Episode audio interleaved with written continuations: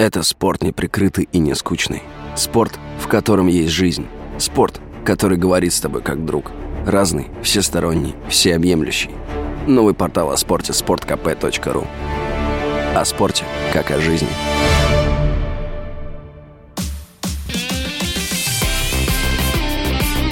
Спорт с Виктором Гусевым на Радио КП. Когда на роскошной и хорошо срежиссированной церемонии в Париже великолепный ведущий Дидье Дрогба вызвал на сцену Роберта Левандовского для получения приза лучшему нападающему года, все стало ясно. А еще эти костюмчики на сыновьях Лионеля Месси. Здравствуйте, с вами Виктор Гусев. Мы снова на радио «Комсомольская правда» говорим о спорте. Седьмой золотой мяч от журнала «Франс Футбол» великому аргентинцу, который, как считают многие, на этот раз достался ему незаслуженно. Словно предчувствуя претензии, Лео сразу сказал, что призом он обязан победе своей сборной на Кубке Америки, где в финале, между прочим, в Рио-де-Жанейро на стадионе Маракана была повержена Бразилия. Справедливости ради добавим, что все же именно Месси индивидуально был признан лучшим игроком того турнира, и партнеры унесли его с поля на руках. А еще заметную часть своей благодарственной речи Месси посвятил нападающему Баварии и сборной Польши Левандовскому, которому, по мнению многочисленных критиков принятого решения, и должен был отойти главный индивидуальный приз года в мировом футболе. Впрочем, что значит многочисленных и что значит принятого решения должен отойти, э, все же решило голосование их же коллег – 180 журналистов. И результаты легко посмотреть. У Месси в итоге 613 очков, а у Левандовского на 33 меньше. Добавлю, что поляк, в свою очередь, опередил занявшего третье место итальянца Жоржиньо на 120 очков. Про блистательного польского бомбардира лауреат сказал так.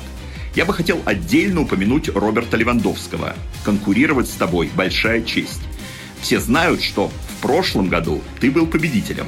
Думаю, Франц Футбол должен вручить тебе золотой мяч за 2020. Ты заслужил его. Он должен стоять у тебя дома. Конец цитаты. Да, за 2020, но не за 2021.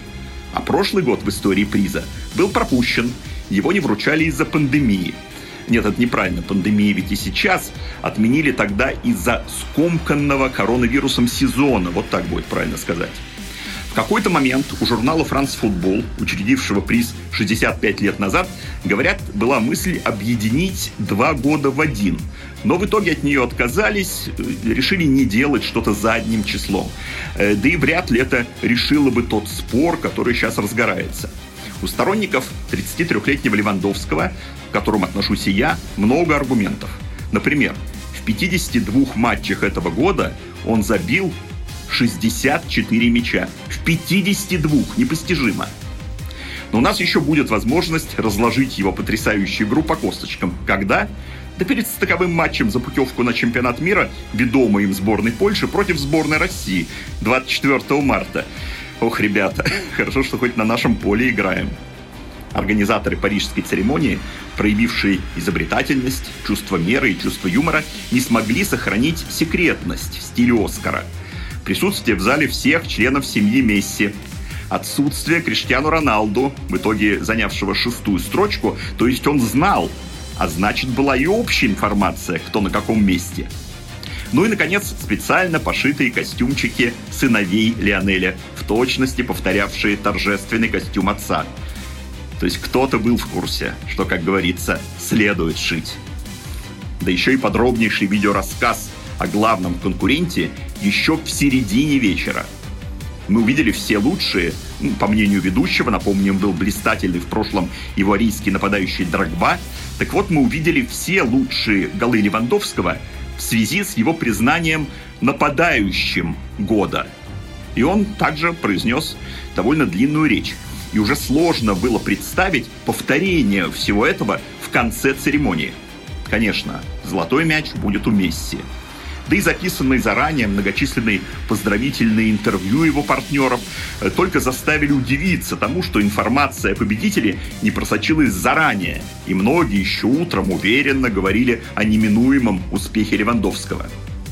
Месси 34, А это значит, что в списке возрастных обладателей «Золотого мяча» он обогнал Льва Яшина, которому в 1963 году тоже было 34, но при этом на 100 дней меньше.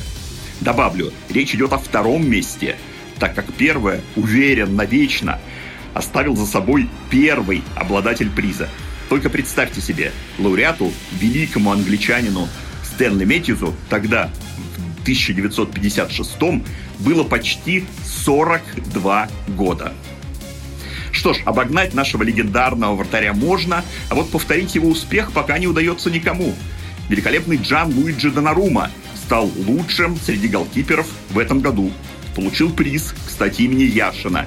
Но в окончательном списке претендентов на «Золотой мяч» 22-летний итальянец занял лишь десятое место, расположившись между форвардами французом Килианом Мбаппе и норвежцем Эрлингом Холландом.